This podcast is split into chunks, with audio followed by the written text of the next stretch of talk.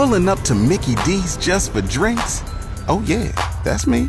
Nothing extra, just perfection and a straw. Coming in hot for the coldest cups on the block. Because there are drinks, then there are drinks from McDonald's. Mix things up with any size lemonade or sweet tea for $1.49. Perfect with our classic fries. Price and participation may vary, cannot be combined with any other offer. Ba da ba ba ba.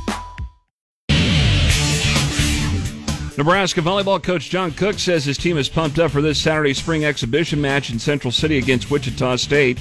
Cook said after practice Tuesday that they're playing a regular match. I'll have a group, and then I'll try to get everybody to play, but it just depends how the match goes and how's it, how it's going. And when you're scrimmaging, when we scrimmage, Creighton, we have you know we're playing five games, so we, we had a good plan this group, and then you know the hard thing is trying to stay warm, so we got to be careful of that. Meanwhile, tickets for the August 30th Volleyball Day in Nebraska celebration at Memorial Stadium go on sale to the general public at 10 o'clock this morning.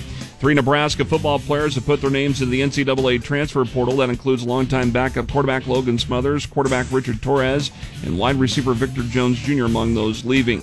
ESPN sportscaster Matt Schick was on Hail Varsity Radio Tuesday afternoon talking about how new Nebraska head football coach Matt Rhule continues to do what needs to be done to get all the support from within the state of Nebraska. It's like the opposite of what Steve Pederson did with Bill Callahan. Like they give him the pamphlet, give him the brochure. Here's the handbook on what to do to make sure that all the fans love you before you even play a game so that if things don't go well, you're buying equity. You're already, you know, half in to this uh, million dollar house.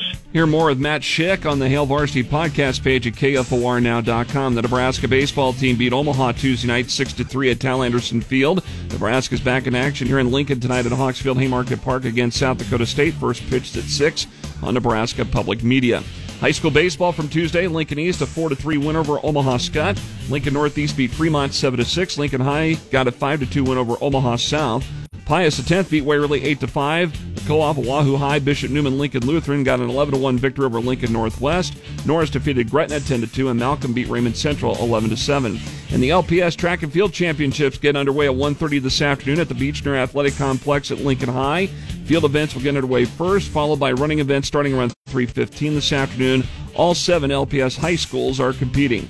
I'm Jeff Motz, KFOR Sports.